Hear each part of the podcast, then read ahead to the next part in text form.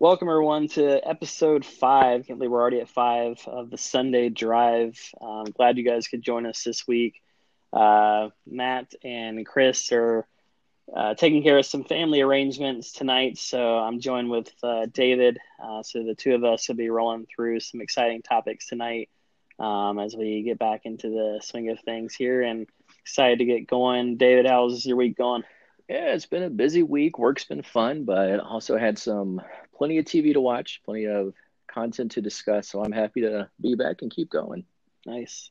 I think this is the first night since we started this podcast that it hasn't been like negative 10 degrees in Chicago. So um, maybe maybe we're starting to shift. I don't know. We probably got another month of craziness before it starts getting into the 30s and 40s again, but we'll see how it goes. So hey, I'm ready for some spring weather too. Um, no more snow, no more cold. Yeah, absolutely. So as we continue down this the podcast here, and as we kind of transition and get into more of a week to week type thing, um, something that's really important to us is piece. So we've gotten a lot of uh, interaction on Twitter, um, some healthy debates going back and forth about future uh, big fours and things like that. So we we love that stuff, and we want to make this more of an interactive show. Obviously, we love talking amongst uh, the four of us and bringing content to you guys. But something that's really important to us is to hear from you guys. We want to we want to know a what you want us to talk about.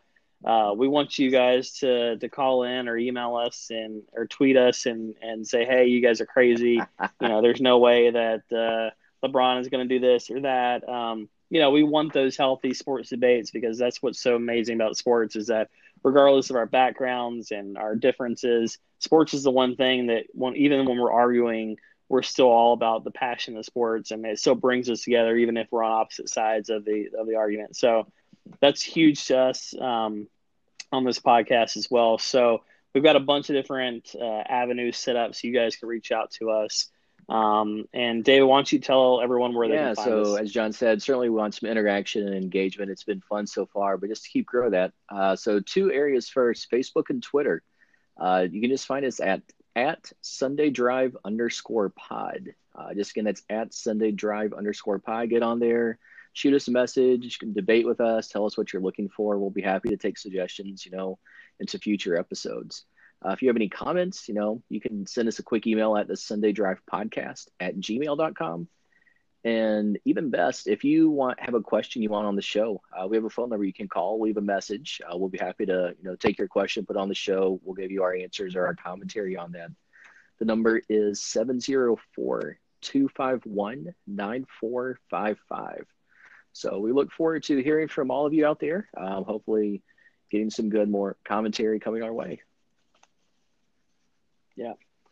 Thanks so much, David. So uh, it's been a week and a half or so since we recorded. We had a lot of exciting things that have happened since then. Um, one of the big things that's near and dear to our hearts um, as Carolina fans and Matt uh, being our lone Duke fan is uh, we had a Carolina mm. Duke game last week, and it was it was a uh, exciting one, and it was certainly an interesting one, definitely to say the least. Um, David, what did you what did you take out oh, of that gosh. game? Well, I mean, first thought that everybody was talking about was Zion's shoe. I mean, that was just crazy. I've never seen anything like that where a shoe just literally rips apart, explodes. I mean, you got no, he's a huge guy. There's a lot of power and force when he plants his foot, but still, that's just crazy. So, obviously, he's going to the NBA. You know, he's going to get a big deal, but this, now's a great time for Adidas, Reebok, Puma to come in, offer some great deals. So, if Nike wants him, they're definitely going to have to up their offer to keep him after that incident. I mean, it was on national television it was all over the Sports Center and every news outlet the next day. Uh, but just as far as the game goes, I mean, it was fun to watch. Uh, Duke obviously has some very talented guys who are probably going to the NBA. So while Carolina won, a lot of people said, well, if Zion played, you know, it would have been a different outcome. So I don't think Carolina got the credit they deserve for still winning. Obviously, they're an older team, whereas Duke has a lot of freshmen that play. But I, I was very happy with the ending. Uh, obviously, as a Carolina fan, I always want them to win. It's been a great rivalry that's pretty even throughout the years. So I was happy with the way it ended. Um, you know, they've got one more game coming up soon, so in March. So I'm looking forward to seeing that. Yeah, I mean that's that was the big thing for me. So there's I have a couple of friends here that graduated from Duke, um, and you know, they live in Chicago now.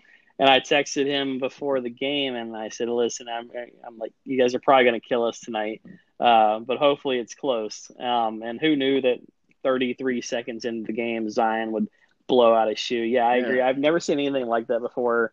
Um, it's you know, we had hashtag Nike Gate, hashtag Nike Blowout. I don't know, there was yeah. several other ones rolling around, but yeah, I mean, I told him too, you know, as a Duke grad, and I said he's a huge basketball guy um, as well, and I said, you know, as a Carolina fan, that's not how we wanted to win that game because, as you mentioned a minute ago, the only thing that anyone was talking about is Zion after that game. It wasn't talking about that Carolina had like 70 points nope. in the paint, and they just absolutely dominated the inside game with with Zion out. The only thing we were talking it's about is one, the shoe, and you know if if Carolina would have even had a remote chance of winning that game if Zion had played you know more than 33 Certainly. seconds. So, you know that that drives me crazy. I told him, you know. I, we want to play the best, so that way when we beat the best, we know that we've we've accomplished something. So I'm looking forward to that recap, or excuse me, the the rematch. Um, I think that there's a good chance that he's going to come back for that game, um, but we'll see. I mean, switching over to the Dean Dome, get a little bit different atmosphere, even though you know they're what eight miles apart. But I mean, this is one of the top, I would say, two to three uh, biggest rivalries oh, of all the sports. You know, it's it's it's hard to. I know there's some probably some European football rivalries that are pretty heated up there. But you know, you got in the states, you know, you've got Bears, Packers, yeah. you got Duke, Carolina. I mean, the the hatred there is is unbelievable. We love it. Uh, the passion on both sides. So I'm looking forward to the rematch. Uh, hopefully, you know, I kind of hope Zion's playing and that uh, we mm-hmm. get a mm-hmm. chance to to show what we're capable of. Um, yeah, but yeah, it'll be, be good to see Duke go down again. So early prediction. Yeah, absolutely. And who knows? We, uh, you know, we like you said, we play again um, here in a few weeks, and then, you know, going into the tournament, the ACC tournament, things like that. No telling how the bracket will roll out. Who knows? We may end up uh, playing each other again, in the ACC that final or fun. something to that nature. Yeah. So, I think Duke's got a one heck of a chance to make a run for it, and I would say they've got to be, you know, certainly with Zion for sure. They're in, still in the title contention Definitely. without a doubt. Um, hopefully Carolina can get a, keep rolling um, as we go down the stretch and you know maybe make a surprise run for all of us. Uh, you know what the ACC's so. loaded, so without a doubt, I at least think one AC team, whether it's one of those two or even Virginia, is going to be in the Final Four. So yeah, yeah. I could see like even like Florida State or something like that getting hot too um, making a run for it. So yeah, we'll March see. Madness a few weeks away, so, so it's coming soon. So we jumped on the uh, the Nike Gate Nike blowout uh, trend as well, and so we threw out a poll question. And Dave, I want to get your thoughts. So the question that we threw out was, should Zion Williamson sit out the rest of the year, um, knowing that, I mean, unless something crazy happens, I would say he's got to be the number one pick um, in next year's draft with his size and his agility and, and everything else he brings to the table. So, knowing that you know he's a freshman, uh, obviously he knows he's very familiar with the Duke Carolina rivalry and the tradition of Duke basketball and things like that, with Coach K being there. But knowing that he's not getting paid mm-hmm. and that he's set up for many many millions of dollars and you know as you mentioned earlier that future shoe endorsement and everything else coming right down the pipeline and we're talking just a few months away. Should he sit out? Uh, 75% of everyone that answered our poll said yes, which didn't shock me. But what yeah, do you think? So, I mean, as a Carolina fan, I want him to play just so we can see him play. But, you know, kind of looking back, Kyrie Irving played for Duke. He never actually played Carolina at any point, um, but he's, you know, doing quite well in the NBA right now. So he had an injury. It was obviously more serious than what Zion has right now something that's interesting is that afterwards we saw his insurance policy. So if Zion drops below the 16th pick, he's guaranteed millions of dollars. I think it's only like $8 million or so, which I mean, still a huge chunk of money. But you still have to drop below yeah, 16. Whereas right now he's projected at one. if he stays out maybe two or three, where you're getting like 30 to 40 million on a guaranteed contract. So that alone is a huge look. So I don't know. I've seen a lot of NBA players tweet at him saying, just sit out. You know, you're not getting paid. You're putting your body, your career on the line for a few basketball games. So I'm not a huge fan of the college one and done rule. I think guys should be able to just go to the NBA as they want, not be stuck in college and know, risk a major injury and see their dreams derailed. So I would not be surprised if he sat, just knowing the people he has around him, the support he's getting, um, just save his body, start preparing for the draft. You know, it's become kind of common in college football where some star players are not playing in uh, their, their title games. They're not playing for bowl games. They're sitting out just, you know, preparing for the NFL draft because they don't want to, you know, get some freak injury, and ACL tear, and then their stock drops and they get picked in second round, third round, fourth round. So yeah. I think he's going to sit out. I I'll say I'll be surprised if he comes back unless Duke is making a deep run in the tournament. But I honestly don't think he'll be back even in the ACC tournament. Yeah, I wonder if it's going to be more him making that decision or more yeah. of his parents making that decision. Um, you know, they were talking about how he was doing a little bit of, of jogging back in the tunnel during the, the Carolina game. And um, you know, I, I think he probably could have come back and played probably. in that game. Um, you know, based on how he got off the court and I know it looked a little scary right when it happened, but based on how he was able to, you know, walk with just a tiny little limb going off, I, you know, I think he could have come back. But yeah, his parents seemed, uh, from what I heard, came down, and I wonder if that was a contributing factor for him not going to, back into that game. Um, but yeah, I, I mean, when you're talking about the difference of you know thirty million dollars, something like That's that. Huge. It's crazy. And then what what happens if you you know you have a a real legitimate freak accident and you know we had uh, I don't remember the guy's name, but you know the leg shattering in the in the tournament, things like that. You know, you there's so many weird things like coming down from a rebound and you step on someone else's leg and break that ankle or something like that. Sometimes those things never heal right. And if that happens, you're automatically going to drop way down the the draft order, and then who knows, you may you may not heal correctly, and things may never be back the same way they were. So, yeah, I wouldn't. I hate, as you mentioned, I hate the one and done. I saw that this or last week. Uh, I think it was already being talked about again about ending the or changing the draft uh, mm-hmm. rule from 1918. Uh, so you're able to get these guys back in from high school. You know, I I think you should be able to let mm-hmm. them do it. Um, one year doesn't make a difference. I get football as much as I have some opinions about how football is set up. I get it just because of the developmental size between you know a 21 year old and an 18 year old from a physical standpoint when it comes to football. But uh, basketball is you know on a different side of things. I think we should be able to to let them come right out. We've had guys mm-hmm. that have mm-hmm. done it and have been extremely successful in the process. So uh, some of which we'll talk about later. So yeah, I I think this is going to be an interesting story as we get, keep moving forward um, to see. They haven't listed his day to day, but um, who knows? Maybe we should throw out a prop bet on there as the one the next time we'll see him uh, in an actual uniform. So, anyways, so the other big thing that we had uh, since we last recorded was uh, right there in in the Queen City. Uh, Queen City represented very very well um, and had the All Star Weekend, NBA All Star Weekend down there. Um, was a pretty exciting time, and it seemed like it got a got a little, excuse me, a lot of good press, and seemed like the players really had a good time. Uh, seemed like Charlotte represented itself well. Um, you know, they've had a few big events, but this may be one of the bigger sporting mm-hmm. events mm-hmm. that they've had in quite some time. Um, so yeah, it was cool to see them see them shining on the on the national scale. Um, so dunk contest. Uh, what did you think uh, about that? Just overall, I wasn't very impressed, which is sad to say. The dunk contest. I mean, you had Spud Webb, Dr. J, Vince Carter, Michael Jordan. You had all these legendary guys who were doing new things almost on a yearly basis.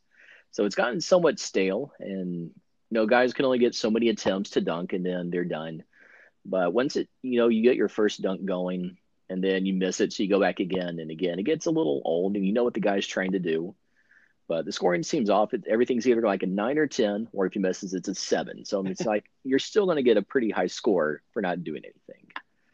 So yeah, if if if you if you don't even complete your dunk, to me, yeah, how do you even get points? I mean, guys were getting sevens, yeah. and they're, I mean, five attempts later, they still haven't. They're they're exhausted. They can barely even reach the rim anymore because they're so tired because they've been running back and forth five times, and they're still yeah. getting sevens from everybody. How does that even work? I don't know. The I think the whole thing just kind of needs a a look, a refresh, get something new going, get some of the better players in there, maybe to think of some new dunks to do.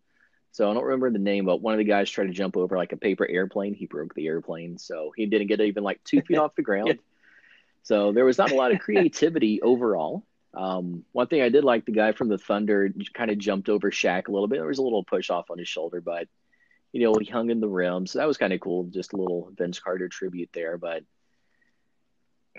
I don't know. I wasn't as excited as I was going into it. I was kind of let down afterwards, but I'm hoping to get some tweaks yeah. into it in the future.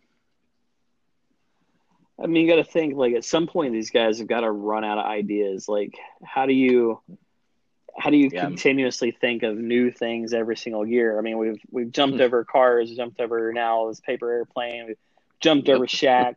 I mean, it's hard to to be that creative and to think of some things. I don't know. I I feel like maybe something instead of a dunk contest. Maybe they should like change it up and do like a game of horse. That would be more exciting. And let these guys, you know, like off the chair, off the backboard, you know, off the what Shaq's head into the rim or something like that. You know, I think that would be like much more entertaining oh, to see yeah. these guys, some of the best athletes in the world, out there playing a game that they grew up playing as kids, as we all played, and just see how creative that would I think bring the creativity back.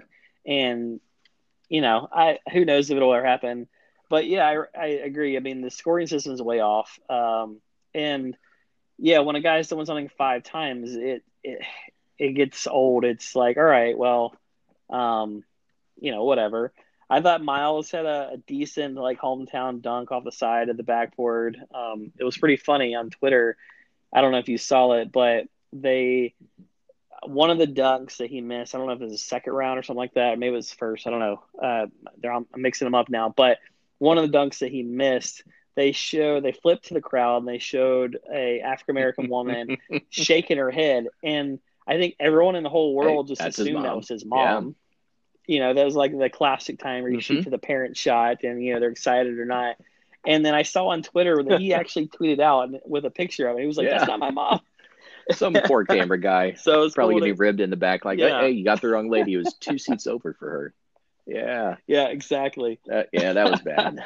so, but... and yeah, it's. I think they need to they need to do something to rework it. Um, I like the Diallo dunk with Shaq, but other than that, I wasn't no. blown away. Uh, I was kind of let down. So shifting from that to the three point contest, what was your thoughts? So that, that I enjoy that. It's actually just pure skill and stamina. So there's no creativity. It's just you know how good are you. So I knew going in, as we talked about in our last episode, one of the Currys was going to do well, and Curry hit 27, so it was the highest in the first round, and you know it's exciting to see him just go one after the other after the other. So that was fun. There's some guys, you know, you expect them to do well, they don't. The pressure's getting to them. You know, in practice, they're shooting, you know, hundreds of jump shots, but it's not 30 of them within a minute. So that definitely speeds it up. One thing I did not like though is the money ball rack. In the old days, it used to be just four basketballs lined up, and then the last ball counted as two points. Now they have a whole rack where it's just two point balls. So they can pick, you know, their favorite spot on the floor to shoot it from. So I don't I guess it puts a little more pressure on them to hit those shots to get the scores up, but I kind of wish it would go back to the old way. I was surprised seeing that Joe Harris from the Nets won. He was definitely an underdog going into it. I didn't really know too much about him, to be honest, uh, but he was lights out, and you know he took home the trophy. He was pretty humble about it afterwards. So even though we got 26 in the second round, Curry got 27 in the first round. He did better, but you know it's still how he performed over two rounds, and Joe Harris took it home. Yeah, I mean, you, it's all about yeah. that stamina and, and the spotlight. So I was I was pretty disappointed in Seth Curry. Um, I thought he would have a better showing. Um, I know Matt was hoping he'd have a better showing Yeah. than I do. Um, but yeah, I mean, we I, I thought we were none of us were surprised that Steph Curry was in the final. Um, I agree that I, I like the the old way of the with the money balls. I think it it challenged the guys to be able to hit quality, very important key shots in different parts uh, of the of the court. So as opposed to just having one rag, basically that's their sweet spot that they can hone in on. So yeah, I like it the old way.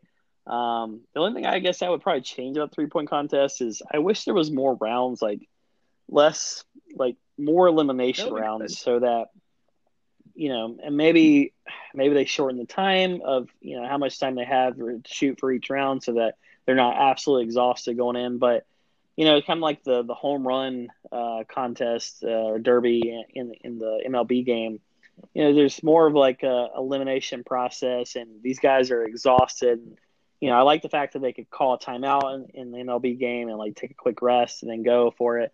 But I think, you know, I wanted to see these guys do a little more. Like I think that, um, you know, had given another opportunity, like Steph or Steph could have potentially gone a little bit further and see how these guys do over a longer period of time. Um, I don't know. Yeah, that's a pretty good. thought. I actually like that idea. Instead of just two rounds, you know, if you are a little off in the first round, still have a chance to advance a little bit and maybe heat up going into it. So that Yeah. would that would be a good tweak. We'll see how it is. It's uh, coming to, to Chicago next year. Not like I'll be able to afford to go. Hey, I did look at tickets. But be- I was thinking in my mind, maybe I can go. Cheapest tickets up in nosebleeds were twelve hundred dollars. So I was like, you know what?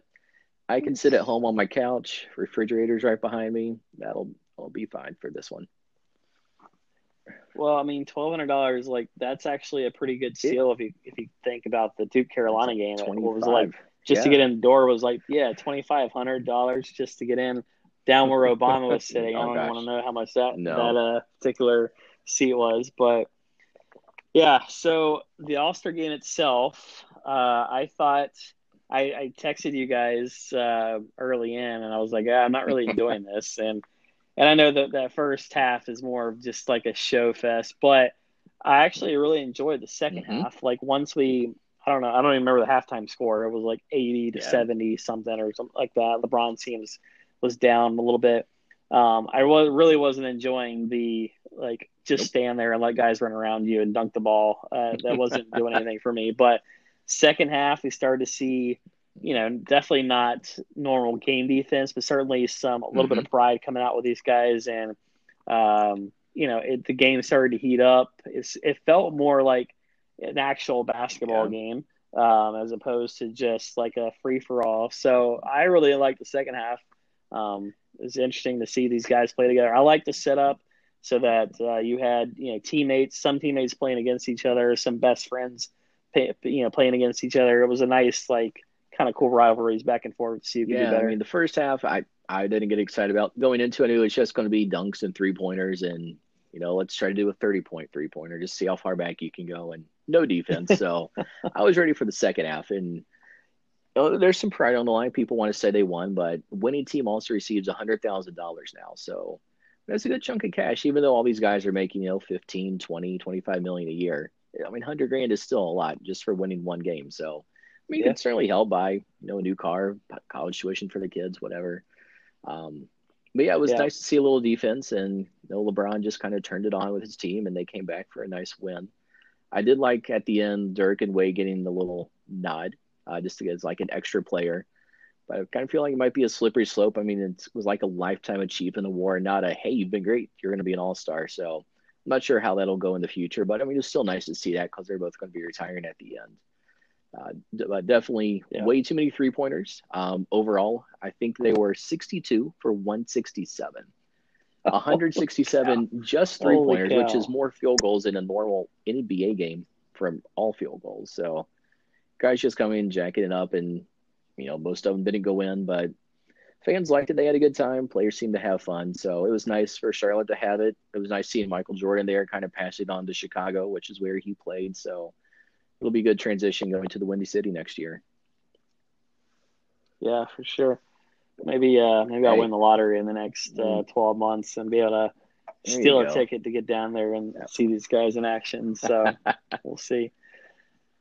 So before we move on to some other NBA related topics, uh, why don't we take a quick second to, to pay some bills and thank the sponsors, and we'll be right back in just a few minutes. Right, and welcome back to episode five of the Sunday Drive. Just again, want to thank our sponsors for helping facilitate this podcast. It's certainly great having them, and make sure you go check them out uh, once you're done listening. But as we were just talking about the All Star game, LeBron's team came back, won it all. Uh, LeBron, you know, he's been an amazing player for years. I mean, everywhere you go, you see LeBron jerseys. People love him. Some people are happy he went to LA. Some people are mad at him for going out there. You know, just following the tradition of you know best players go out there for the limelight in Hollywood. But I mean, he's breaking some records. He's setting some records. He was the youngest guy to reach 30,000 points. He was 33 years old, 21 days. And then he was the youngest to reach 32,000 points at 34 years, 37 days. So, I mean, it's just ridiculous to think, but he's basically our age and he's, you know, top five all time NBA scoring. So he's coming pretty close to Jordan, who I think we would all consider the best basketball player to ever live. Uh, Jordan's currently fourth, and LeBron's roughly 150 points behind him. So, I don't know, in the next few games or so, maybe the next 10 games, if he even slows down a little bit, he should overtake him for fourth place. So there's always that debate going on between LeBron and Jordan who's the GOAT, who's the best. And, you know, people have their opinions on that. But I mean, that'll be one record that he does overtake him in. So that's pretty cool. And, you know, with LeBron, his career average is 27.1 points per game. So if he just stays healthy, uh, Father Time doesn't catch up to him, make him slow down, uh, it's going to take him a little bit of time, but again, roughly 10 games, he's going to pass Jordan. And then there's only three guys left ahead of that Kobe, Karl Malone, and Kareem. So that's kind of the the who's who of scoring. Um, he's roughly 61 games behind Kobe. So if he stays on this same pace, at some point during the next season, he's going to pass Kobe for third place.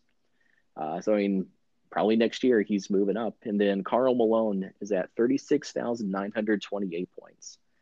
So that's again roughly staying on the same pace at 27 points a game, 183 games to go. So, and that's roughly in the 2021 to 22 season, he could become second all time.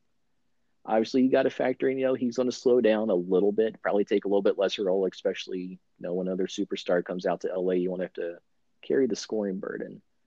Uh, that's also at the same time he's going to make his last contract with LA. So it's going to be interesting to see does he stay in LA at that time? Does he go somewhere else to team up with other guys? Uh, so that's probably going to influence a little bit if he wants to chase records, chase rings, get cash. So last on the line is Kareem. You know, he's kind of the godfather of scoring the basketball. He's a giant. He's still a present in the game. And he's at 38,387 points. So from today, it's going to take him about 236 games to get there. So if he goes deep into the playoffs every year, that's going to be roughly the 2022-23 season. So he's got another four years staying at the same pace to actually catch up to beat Kareem. So that puts him at 38 years old. 38. And that's 38 without slowing down, without any injuries without taking a back seat to anybody else, still being the alpha male on every team. So it's certainly doable. I don't know what the likelihood of that actually happening is, though. I I could definitely see him slotting into second place. Yeah, I yeah. He, he's definitely in a race against Father Time, as you mentioned. I mean, yeah. six he needs six thousand roughly more points to to match Kareem. Mm-hmm. Um, I mean, how old is Dirk right now? I think Dirk is 41 and he's retiring. So it's doable. Yeah, I mean, it, so we're saying if he doable. if he could hold on this pace, he'd be 38, three years younger than Dirk. Dirk's still, you know, obviously his minutes are coming down some and they're starting to rest more, but he's still got a sweet shot. So anything's possible, but I mean, when he leaves, when that that contract ends with the Lakers, I imagine that that he's gonna hit that swan song contract. You know, that yeah. short deal, a couple of years, something like that. Try to see if he can team up uh, one last time with whoever the the big three, big four are, are Mhm. at that time, um, and make you know one last push for another ring. So uh, he's certainly going to be trying for it, but you know I you already see that he's starting to slow down more. Um, you know he had the, the little tweak injury a little bit uh, earlier this season, kept him out for a little while. They've been cautious getting him back into things this year uh, since that injury.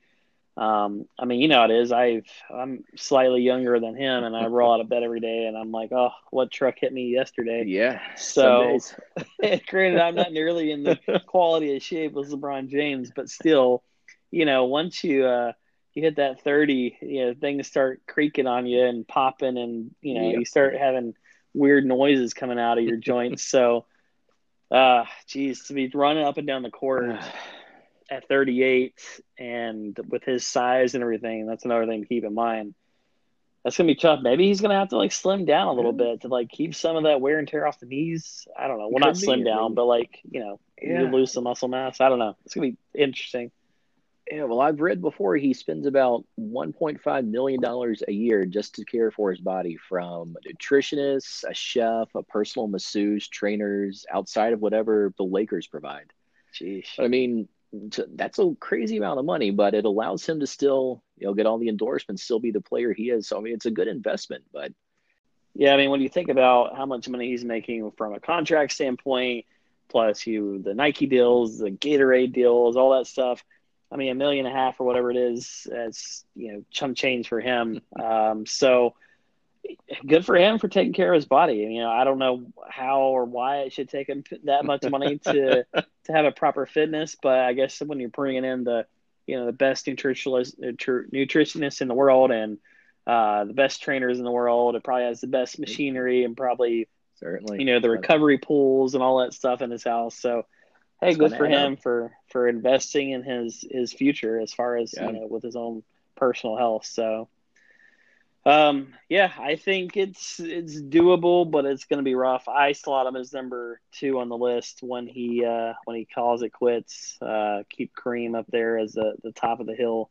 Um, but you got to think that with all the debate with between him and Jordan and him and Kobe and everything else, you got to think that he's eyeing that number uh, every be. single day and, and keep that in his mind, knowing that he's he's close. I mean, six thousand points is a lot, but he's he's close to, He's to making there. this happen. Yeah. So Yeah, and you know, knows? you mentioned he sat out for a little bit with an injury. It was the first, I guess, kind of bigger injury he's had recently. And you know, during that time, the Lakers haven't played so well. Um, obviously, they're a young team, so they've got a lot of pieces, and their chemistry is really thrown off after that trade deal that didn't happen with the Pelicans. So going into the All Star break, they were 28 and 29. That was the first time any LeBron team has been under 500 at the All Star break since the 2003 2004 season. One, that's a pretty good streak to be above 500 at that point in the season for 16, 17 years. I mean, Yeah. that's pretty good, but you know, they're in danger of missing the playoffs. I think as of today, they had a 3% chance of making the playoffs while also having a 3% chance of getting the number one pick. So I don't know. Do they kind of shut it down, keep everybody healthy, try to move up or tank, I guess, and move up the draft board? Does LeBron want to keep a streak alive and get to the playoffs and try to make a run, knowing they probably don't have the pieces to go very far? Yeah.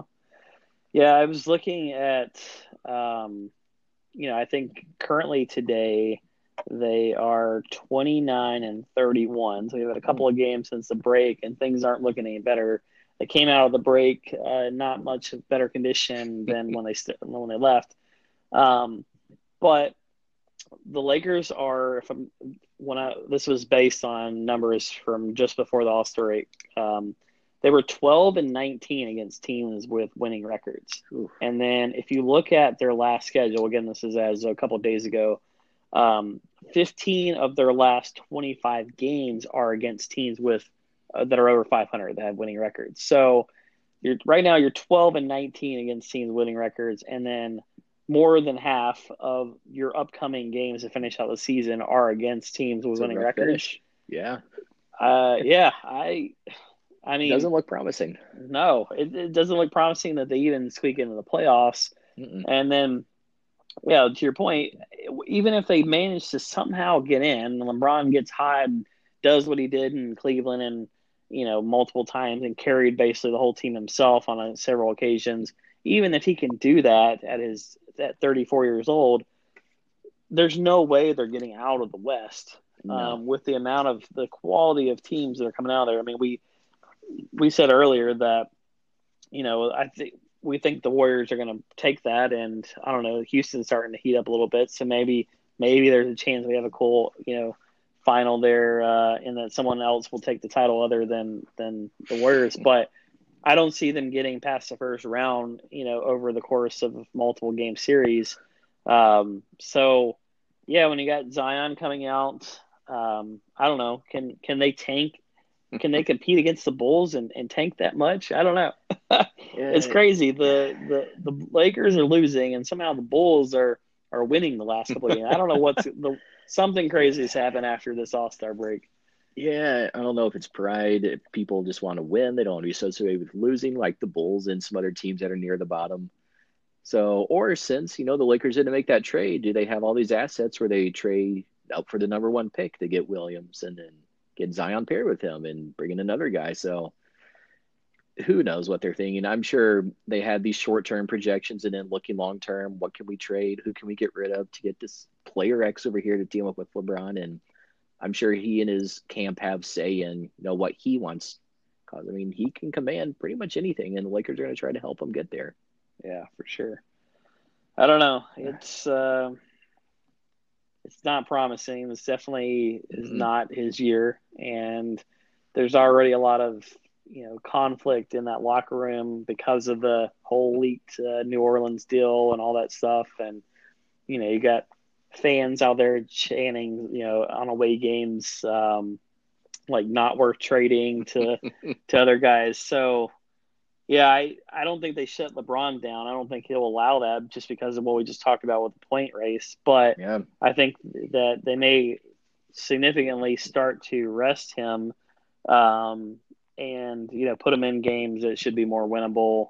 Um, but maybe, you know, games that he may struggle or games that, you know, they're unlikely to compete in at a quality level. You know, maybe they sit him those games. So that way they're, you know, at least if they get blown out, they can say, well, LeBron didn't play. Um, excuse, yeah. So uh, that's it's gonna be fun. I don't know. Any uh, last takes on the, on the Lakers?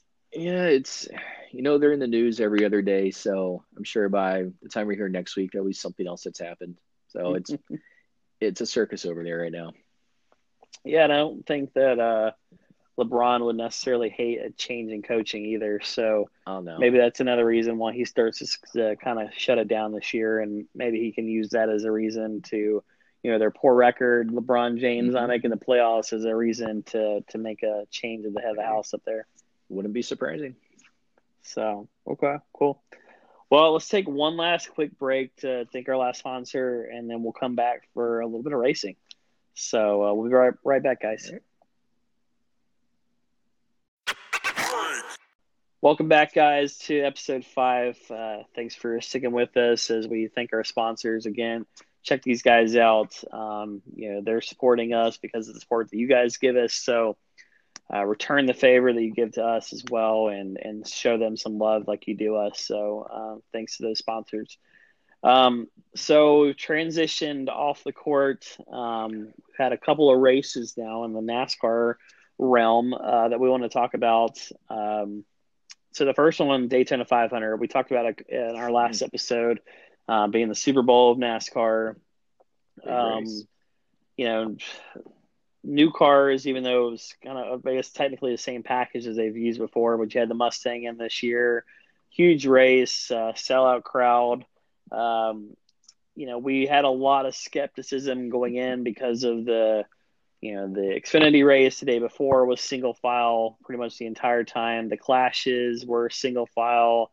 Um, the duels were pretty much single file. So, you know, my money was that this was going to be a pretty pretty poor race. Um, but I was pleasantly surprised. I don't know what do you what do you think, David? Yeah, I mean it was better than I was expecting going into it, which was nice to say. Um, obviously a couple things that people are trying to know huge wrecks at the end you know that took out plenty of cars and plenty of unhappy people. Um, once it ended, only 16 of the 40 cars that were on the track um, had not been hurt or had not been touched, not been involved in a wreck. Or excuse me, only 16 of the 40 were there that started, and only three of those had not been involved in a wreck, which is crazy to think that every other car has been hit. You know, they're out, they can't run, they've got some type of damage going on. So obviously, some stuff happened there. Uh, it was kind of funny seeing, you know, Hendrick was on the pole, top four spots, uh, but then Joe Gibbs Racing and the Toyotas they brought it home. Uh, so it was good for them. It was an emotional day for Joe Gibbs. First race after his son passed away, so it was very touching to see the tributes for all, all of that, especially with the drivers coming in so that was it was nice to see um, some love for him. But it was crazy to see you know one team on the pole and another team you know taking the top three spots with Denny Hamlin, Kurt Busch, and Erik Jones. Yeah, yeah, it reminded me of um, when Kevin Harvick won uh, pa- following the passing of, of mm. Dale Earnhardt Sr. Um, you had the good Goodwrench car out there and did the um, kind of the reverse lap after one with mm-hmm. three hanging out the window. You know, it kind of reminded me of that scene.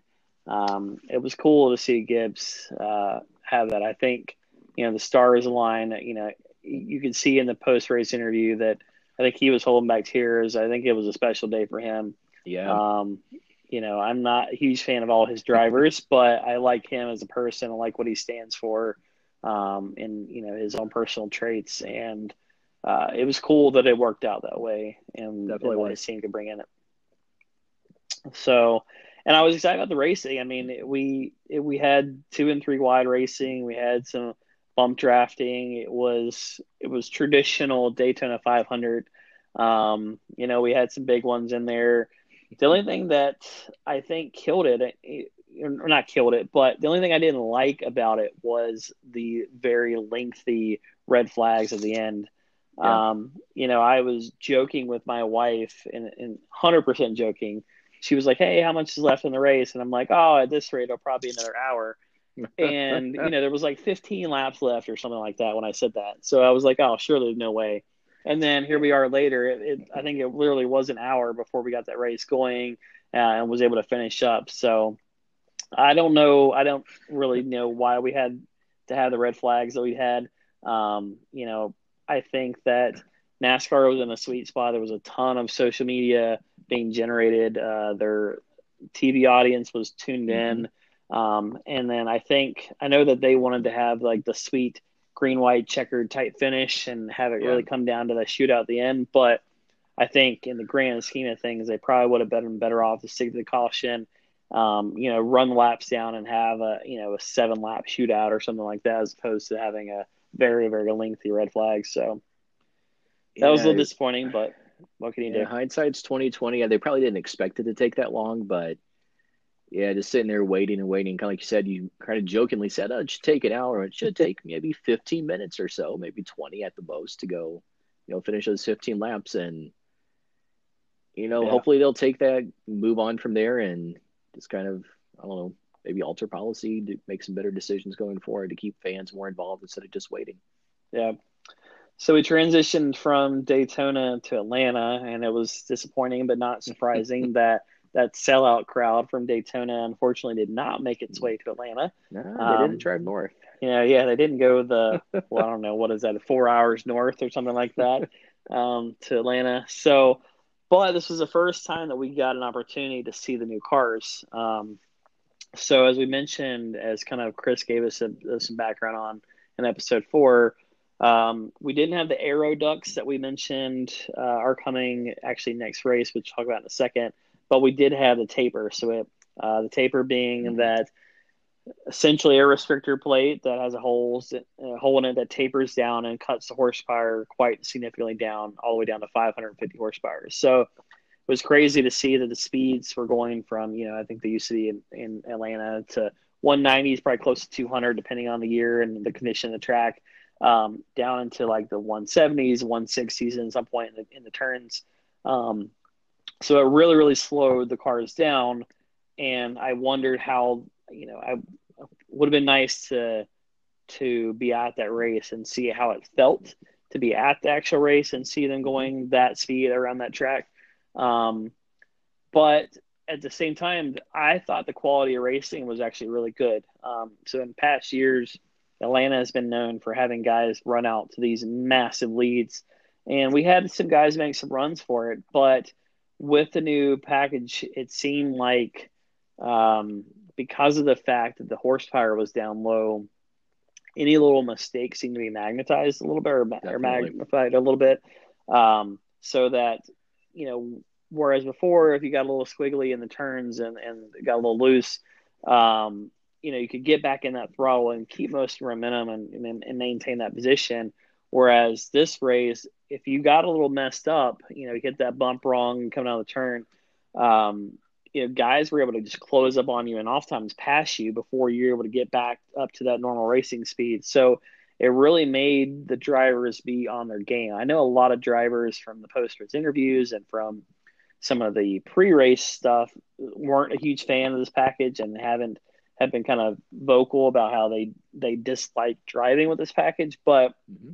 ultimately NASCAR needs to please the fans you know the Definitely. drivers will be there if, if they want to race you know they're going to race so they're not going to just walk away just because they you know don't particularly love the way it is so you know they can complain all they want but but NASCAR needs to focus, as we saw from the stands on Sunday. They need to focus on getting that TV audience there and bringing, mm-hmm. you know, putting butts in the seats. Um, so, and I thought, you know, certainly there could have been things that, that could have improved, but it was it was the quality of racing was was much much much better than it has been in prior years of that track. Um, I think there was some guys that you know made some good runs for it. It was interesting that somehow I thought Logano was gonna somehow. I think I had him on my fantasy this last week. I thought he was gonna be able to uh, to make a run for it at one point because of the way the cautions fell. Um, he and one other driver, I think maybe Kurt Busch or something like that, were the only two drivers on the on the lead lap. Yeah. So going into the pits, they knew you know everyone else had already pit, but they're a lap down. So they knew that they had to pit get tires and fuel. But the worst case scenario for Logano is that he ends up in second as opposed to first because you know, all the other teams that they had a lap down would have been behind mm-hmm. them even after they pit. So yet somehow they came out of that pit stop with a loose lug nut.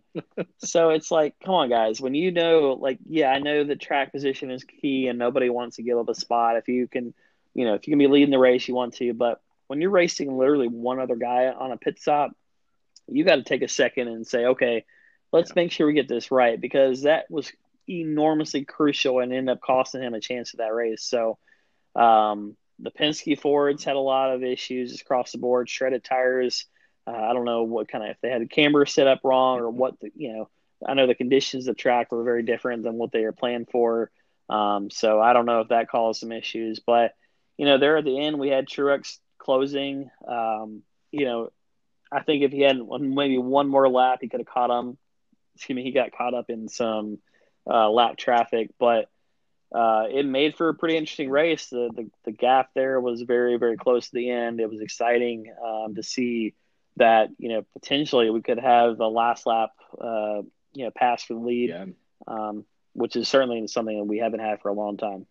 Yeah, something that just to piggyback off that is really nice. You know the package kind of forces drivers to definitely, as you said, be on their game, but it makes them you know, hone in on their technique, use their skill to actually maneuver around and drive and make sure they're getting the right line going around the track as opposed to just full throttle open up and just, you know, race around single file. So yeah. I'm sure the drivers, you know, it causes them to work harder to, you know, win. But as a fan, I mean, it kind of takes you back to the old days where drivers really had to hone in and focus on what they're doing. So there's good and bad. There's pros and cons to it, but it was definitely nice to see know, drivers taking the time, making sure they know what they're doing going around instead of just, you know, I got a powerful machine and I'm going to win. yeah. And then we're going from Atlanta to, like I said, we saw partial of the new package to Las Vegas. So Vegas is going to be not only a taper race as far as engines, so 550 horsepower, but for the first time this year, they're also going to use the aero ducts. And if I'm not mistaken, it's going to be almost identical, minus a little bit more horsepower uh, to the race, the setup that they had at the All Star race last year, which was pretty much a, a it was almost like a, a Talladega Daytona type race in Charlotte. Um, I think it's going to be interesting to see if that's what it ends up being. I don't know.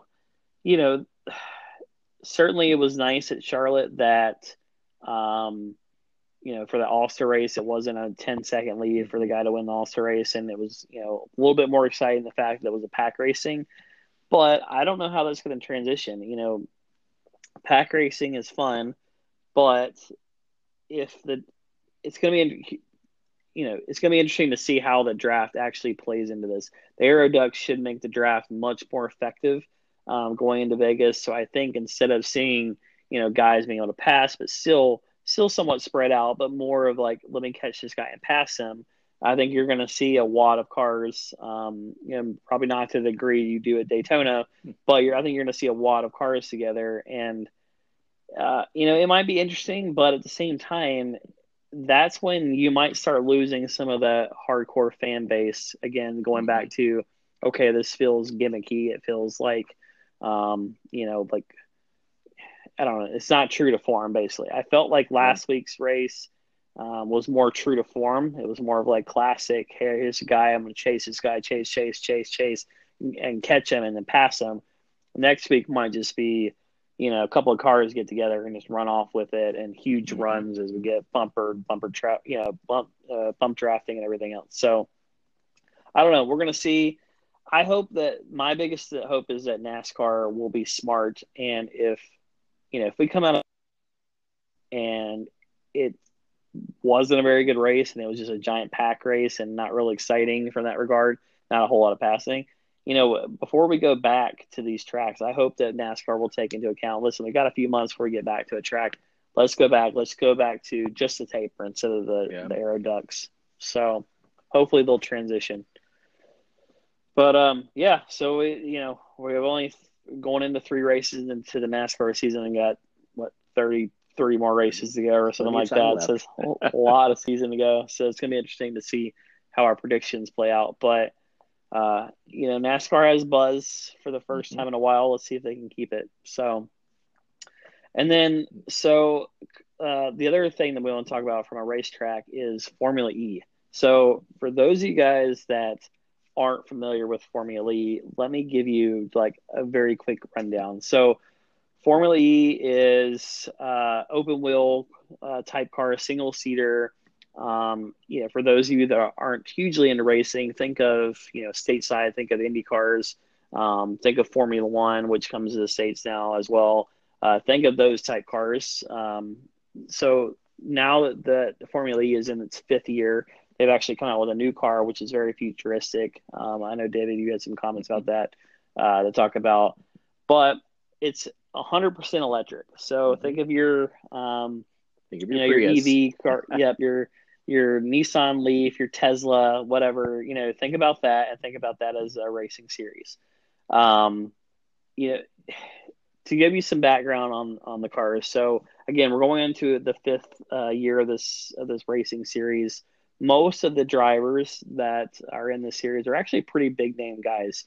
Um, you've got guys that a lot of for, former Formula One guys. Um, you've got a lot of former like endurance racing guys. So really top talent in there. Yeah, I'm granted that I'm sure a lot of these guys would love to be back in Formula One if they could, but you have you know this is certainly no slouch of competition. Um, you've got Formula or former champions of, of major series. Um, you've got 24 hours of uh, Le Mans winners. You know, you've got some cream of the crop as far as quality drivers go in that series. Um, the cars themselves are, are, like this year at doing the math uh, from kilowatt hours to horsepower is not a not exact science or uh, you know I'm not not probably smart enough to do the exact math, but they're roughly about 335 horsepower. So think about like your BMW uh, three series V6 yeah. is roughly around that same amount of power. But the big thing about this is weight. So, you know, whereas that BMW is still a somewhat of a heavy car, these things are under 2,000 pounds, so under a ton. That's very um, light. Yeah. And so, yeah, 335 horsepower is not a ton when you compare it to, say, like a 1,000 horsepower of Formula One, give or take a little bit on the Formula One side. It doesn't sound like a whole lot, but these guys, yeah, these are actually some very, very speedy machines. So, uh, their top speed is roughly around 174 miles per hour. um, which is certainly not shabby at all. Not at all. Um, no. Up from about 140 in their last generation cars. Um, and then you think electric cars. Electric cars are all really they're not about horsepower really. They're really all about torque. So mm-hmm. these cars are zero to 62 um, in 2.8 seconds. I mean that's that's, that's flying. that's basically like supercar territory right there. Yeah, and that's just absolutely ridiculous. yeah. So it'd be interesting. I, it probably will never happen because Formula One will probably never allow it. But if you put, you know, we got it here on Lakeshore Drive out front of Lake Michigan, a Formula One car and a Formula E car, and had them do a quarter mile. It might be actually interesting to see, or maybe an eighth mile, we'll say. It might be interesting to see uh, who could actually win that race um, because those zero to 62 times are actually really, really, really close to each other. Um, you know, electric cars are instant torque, um, yeah. and Formula E is, or excuse me, Formula One is is going more and more electrified, as we'll talk about later on in the year, um, as they just had some testing. So I'm sure we'll talk about in a soon episode. Um, but one of the big things that I like about Formula E, and I've I've been a huge skeptic of it. Yeah, I wasn't a big fan of the first generation cars, and I wasn't a big fan of some of the tracks they were going to. It felt uh, kind of manufactured. There was like not real whole, you know, not a whole lot of room for racing. They're in these cities where it was really cramped and very narrow streets. But one of the big things that's getting a lot of attention is, as we talked about a couple episodes ago, so much of racing is all about taking what's on the track mm-hmm. and getting it into the uh, streetcar. So down yeah. into what's your in your driveway today. Everything that is in your car when you look into your driveway out in that garage right now, there's a good chance that 99.9% of that of that car at some point came off the racetrack. Yep. So as we know with fossil fuels and you know all the global warming and all these this push out there right now that electric cars are you know they're becoming more and more all the rage. Um, they are the future, uh, or some degree of that, and so manufacturers are really diving in this. So when you compare this to, you know, there's ten teams in Formula One, and Formula One is the biggest thing in, in all of racing, the biggest budgets, best drivers, best yep. teams. There's only four manu- engine manufacturers in Formula One. There's Mercedes AMG, Honda's back into it now, a few years in now, uh, partnering with Red Bull you got Ferrari, and then you got Renault, and you know these teams have a couple of like support teams underneath them, like quote unquote junior teams that they support. But that's it as far as any manufacturers go. And then you flip around to Formula E, so you've got Audi, which has a huge electric car presence. Know, yeah. the e-tron that we talked about, and what was it, episode two? Was talk about the Super Bowl and the episode two commercial. BMW has, you know, mm-hmm. they've got their uh, i series uh, electric cars. Nissan, you know, they've had a Leaf out there, and they they're working on some new uh, developments of that. Jaguar is now into it, they're and then you've there. got um, several private tier teams. But then next year, in addition to those, you're also Land Rover is coming in and partnering with Jaguar. Mercedes is hopping into Formula E and Porsche. So you're talking about what seven, eight mm-hmm. manufacturers already, as opposed to four in Formula One. Um, it's uh, you know, Formula E is is definitely the the little baby brother of Formula One, but because of the technology that's bringing, it's starting to really really gain a lot of traction. Um, uh, David, I know you've done some research and, and seen some of, of the, the racing. I don't know. What do you think of it? Yeah. So just one thing with those cars, as you said, a lot of the technology that's, you know, in cars out in the driveways that you see on the road started in a race shop somewhere.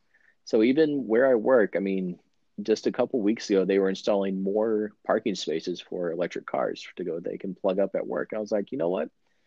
I haven't really stopped to think about, it, but there are tons of electric cars at work that people drive. I mean, it's not a far commute from where I am, and it's not surprising. Like I feel like every week I'm seeing more and more. Um, so I, I don't think it's ever going to completely overtake gas powered engines, but there's definitely going to be more of a presence of EVs in the next four or five years. So, I mean, I wouldn't mind having a Tesla myself. I think they're really cool.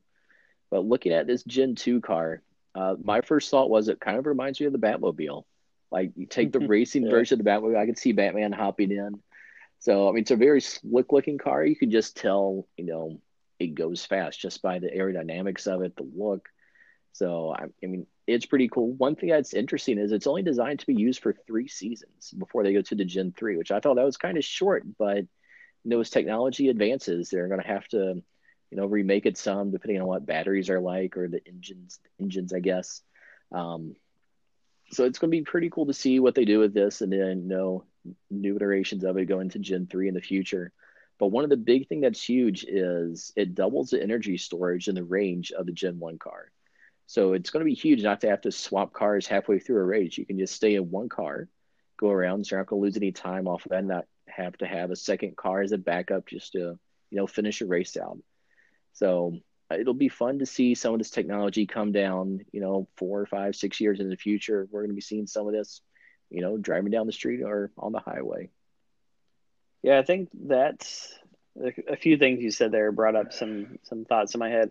So you think three seasons that's yeah. unbelievable because you're thinking that's how fast this technology is improving and mm-hmm. development is is so high that in three seasons they're already going to a, whole, a totally different generation of car, yeah. which is enormous. Um, so right now, McLaren is making all the batteries for these cars. So all the teams are using a standard battery. So I haven't heard all the details about Gen three, excuse me, but I imagine that Gen 3 is probably going to be pushing these manufacturers to start develop their own batteries. Um, obviously, they'll have to be within a spec somewhat, um, mm-hmm. but I think that's probably going to be a big push for Gen 3. And then right now, the the teams are able to obviously they have some suspension things that they can tweak on the way, but right now the chassis are are virtually identical. Um, but the teams are are able to make their own electric motors and their own gearboxes, which are two critical components to electric cars. Um, so it's really pulling in all these manufacturers. And you're right, that was the one reason that I wasn't a huge fan of the Gen 1 car and the racing that produced because it, it did feel very gimmicky to see these guys literally pulling into a garage, yep. undoing seat belts, jumping out, and jumping into another car, barely even having their seatbelts strapped in before they're flying out of the garage it just it seemed like kind of backwoods. I don't know. There was yeah. it, it was like what are we watching here? Like it, it's like you know, I know they had to go through those growing pains to get to Gen 2 and get to where we can have a full race package now and and uh, you know, with one car and, and the batteries are twice as long as they are now or twice as much capacity. But those first few years were while they had some decent racing, were somewhat painful because of the car limitations. So it's it's cool to see um, the the transition there. Um, and then so two things that make Formula E unique is well besides the electric part of it is they use a couple of things to uh, change the strategy of a race. So they have attack mode, Mm-hmm. And then they have fan boosts. And so, David, I know you've been doing some research on it. Attack mode first. What do you think about that? Yeah, so attack mode, I actually am a big fan of that. I think it's really interesting that so basically what it is drivers can kind of arm their cars and get an extra 25 kilowatts of power and kind of like you i'm not really sure how that translates to horsepower but i mean gives a little more boost to use for a few laps and they can choose when they want to use it so, you know, if you fall behind going around a curve, if you, you know, run off the track, you need to catch up, you know, it's up to you when you want to use that. Uh, however, the number of times, the duration, the minimum of times driver can arm it are decided one hour before the race. So teams only have 60 minutes to kind of create their strategy, ushering in, you know, there's some unexpected action there. So it's not like you have a plan going into the week. It's just an hour before the race. Like, okay, this is what we have available. Uh, do we use it here? Uh, what if something happens? How do we what what's the plan? Do we alter it? Do we just stick with the plan we have going into it? So it's pretty cool from my perspective to see okay, these drivers can have a little extra advantage when they want to use it, whether use it early, wait till the end.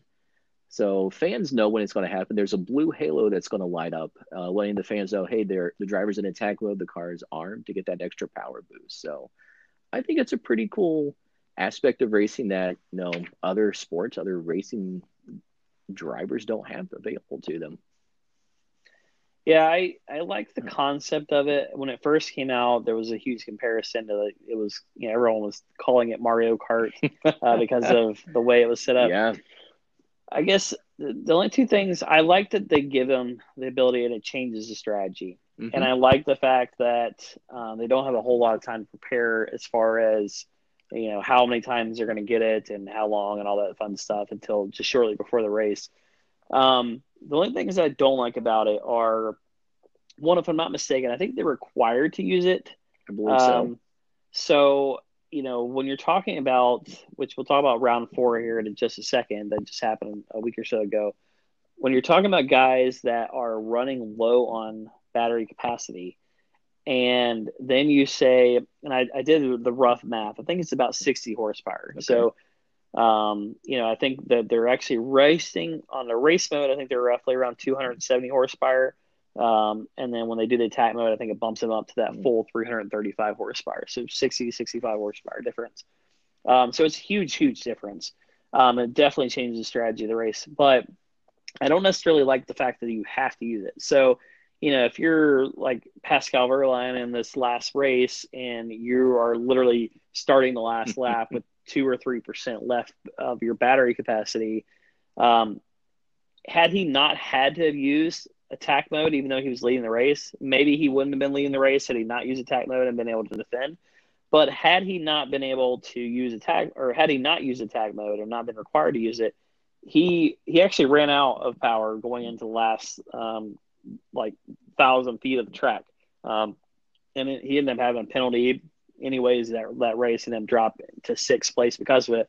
But he ended up crossing the line in like third place, so leading the entire race and then literally ran out of juice with about a thousand feet to go before he crossed the finish line.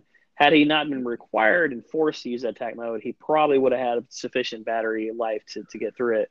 So that's one thing I don't, I'm not a huge fan of. The other thing is I don't like that the placement of the attack mode. So it literally think of, you know, I hate to say it because there's, you know, but think of think of Mario Kart. You know, when you're Mhm. you're racing as a kid, you had that special like stripe line in that particular lane you had to cross through. It was kind of off to the side, and that gave you the, the boost. That's exactly how this is. So it's not on the natural line. So if you're going on a curve, let's say you have a nice sweeping curve, uh, the the racing line would be on the outer portion of that, so you can carry that momentum through and, and then hit the apex and carry through.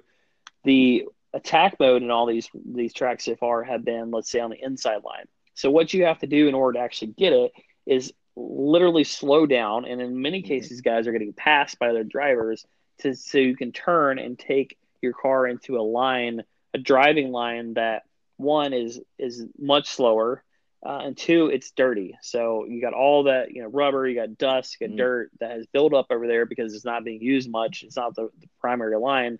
So guys are not only having to slow down, but then they're going, they're driving through all this crap that's on the track. Um, it gets all over the tires. They're getting squiggly. We've had a couple of guys that have almost wrecked trying to hit it, and then we've had multiple guys that have slowed down and actually missed it. So they've they've hit like the second line, but they didn't hit the first line, didn't clip it enough. So they've had to like not only have they lost spots, and they had to go all the way back around before they could attempt to do it again. And I don't remember who it was. I saw some guy in like round three. that I think he missed it like two laps in a row, um, just because he couldn't get the angle right. That's the only. Other than that, I like the the concept of it. I would have preferred to use something similar to like uh, IndyCar, where they have like a push to pass button. So you know, you give the guys you know four minutes total throughout the race, and they can hit the button as much as they want up until you know use within four minutes and you know use it when they want as opposed to having to go through the special lane but it, it's interesting it definitely adds to strategy Mhm. um, the other thing that they do which is love or hate i think as well is fan boost Mm. uh, what do you think of fan boost So yeah, with attack mode, you had that blue halo. Uh, so fan boost, it's like the magenta pinkish color. So fans still know when it's coming on. But when I hear fan boost, I think of you know home field advantage. So basketball, football, baseball, you got your home crowd there cheering you on. You know they know when to be loud, they know when to be quiet. Uh, it's totally different for this. So a few days before the race, fans can actually get on and vote for their top five drivers that they want to get this extra boost of power. and you know voting goes up you know right until the race or maybe a few minutes into the race and then during a little part in the second after the race whoever receives this fan boost gets this extra boost of power so it kind of makes me think is it a popularity contest? Is it just hey my i like this driver here or he's been a lot of commercials that i've seen. I don't know the other guy so i'm going to vote for driver a. Does it force drivers to well if i want to receive a boost do i need to go out and you know intermingle with the fans be more active on social media do more endorsement deals and get in front of people? So it, it to me this seems really gimmicky because you could you know fans give it to the same five guys every time and yeah. that, to me that seems like an unfair advantage to the other drivers on the track who you know certainly could use it but maybe they're newer they might not have the name recognition that some other guys do and they're just kind of getting left out so it's definitely not something that I would like. I think it's this does seem very gimmicky that fans can vote just, oh yeah, I want this guy and it's going to give him advantage to win. So I'm not a fan of this. To me, it just seems like a popularity contest like back in high school, and I don't like it. yeah, I'm with you on that. I they so fan boost has been around since the early days. I don't remember if it was if it came out in season one or season two, but it's been around for quite some time now, um, and I've hated it ever since um, it, it, rolled out. And you're right; it's like it's literally the same five drivers every single week that get it. Um, and I think these drivers know exactly that. You know, they're like, "All right, well, I got it the last 30 weeks. I'm going to get it this week too." And yeah, it's it's 100% a popularity contest. And mm-hmm. to me, you know, it's one thing to have fan boost when Formula E was first getting started. No one had even heard about this. Um, you know, purists like us, when it comes to racing, you know, we're the thought of having a silent racing series is is still a little bit heartburning to me. Uh, when I think of coming out of uh, you know the V8 Formula yeah. One days and just screaming down the track at twenty thousand RPMs, going to now all you're hearing is electric motor whine and cars and tire screech.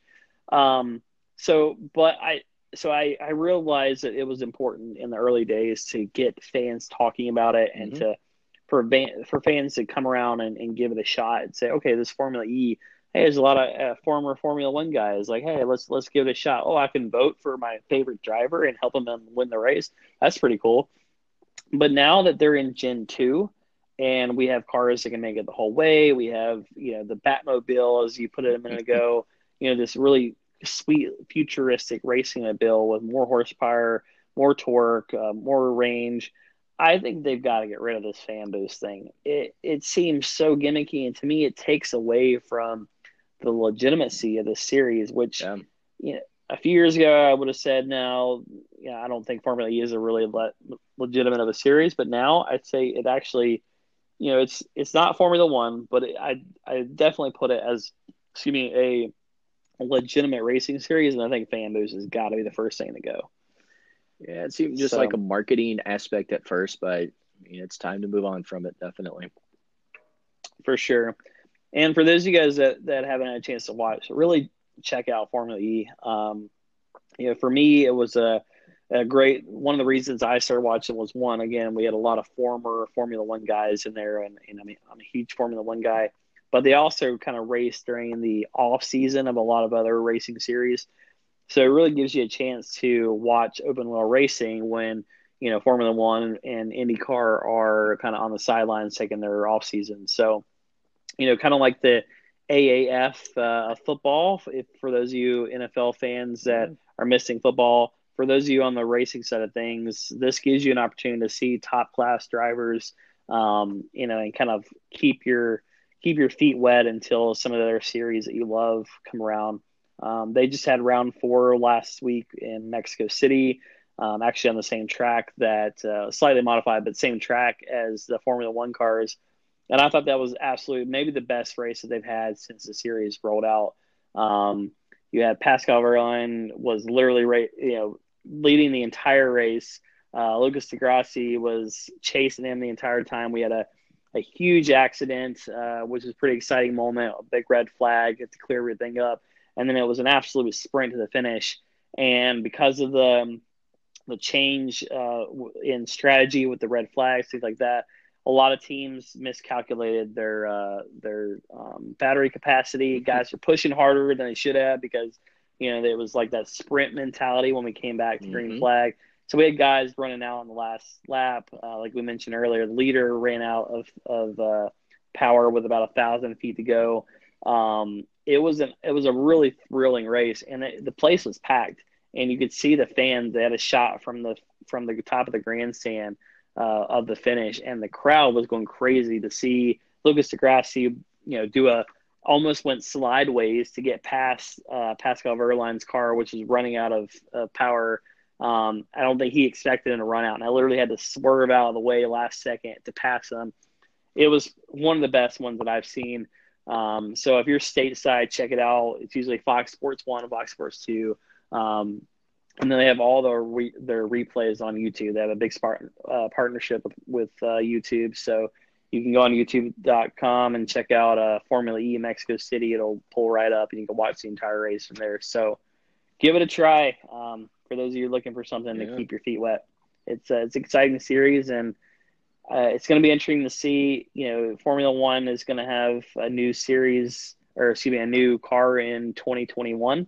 Um, we haven't seen the regulations for that yet. Right now, they're running uh, 1.6 liter V6s with a whole whole lot of hyper power in it. So maybe in 2021, who knows? Maybe we see 70% electric and 30% petrol. Um, who knows? I think electric vehicles are certainly enticing manufacturers, and you need manufacturers to keep these series going. And Formula E certainly has momentum. So give it a shot, guys. Check it out. It's a great, great racing series, and it's uh, it's only growing from here. So, uh, so David, I think yeah. that's probably all the time that we have. Um, I know we had some exciting uh, things to talk about this week, and I know we've got some cool things on the agenda for next week as well as we get uh, more to like an overall sports uh, mentality, and we start talking about big rivalries and biggest busts Definitely. and things like that. So looking forward to that. It's going to be a very different uh, type episode than what we've done in the last few weeks. So check us out next week as well. Um, so, any last closing thoughts from you, David? Yeah, this last thing. Um, as you mentioned, NFL is kind of on the sidelines for now, but NFL Combine does start tomorrow, runs for a week. So, all the top college players are there. So, I'm sure there's going to be a lot of talk about that of who can bench the most, who ran the fastest 40 time. But yeah, with Formula E, it is nice to see a little bit of racing when I guess some of the major open wheel racing are taking their break. Uh, drivers are at home with their families right now, so definitely take some time for everybody out there to get some enjoyment out of that. Get to see some new technology running around the track. For sure, yeah, and be sure to check out NASCAR next week as well. Give it a shot as we go mm-hmm. into that new package. We'll see what Las Vegas can bring to us. So I'm sure we'll talk about it next week as we uh, when we record and. Um, you know, we'll see what what the racing world brings to us. So, mm-hmm. anyways, um, but yeah, so thanks again, guys. We really appreciate it. Uh, we'll wrap up and we'll see you guys next week. I'm John. I'm here with David, and thanks so much for for tuning in. Thank you for listening to today's episode. If you have any questions or feedback, please email us at the Sunday Drive Podcast at gmail.com. If you would like to have your sports related question featured on the show, leave us a voicemail at 704 251 9455. Also, if you're interested in staying up to date with us outside of the show, please follow us at Sunday Drive underscore pod on Twitter and Facebook. If you enjoy the show, please leave us a review and subscribe if you want to hear more. Thanks for taking the time to listen. We sincerely appreciate it. So, for Chris back in the studio, David and Matt, I'm John, and we are the Sunday Drive.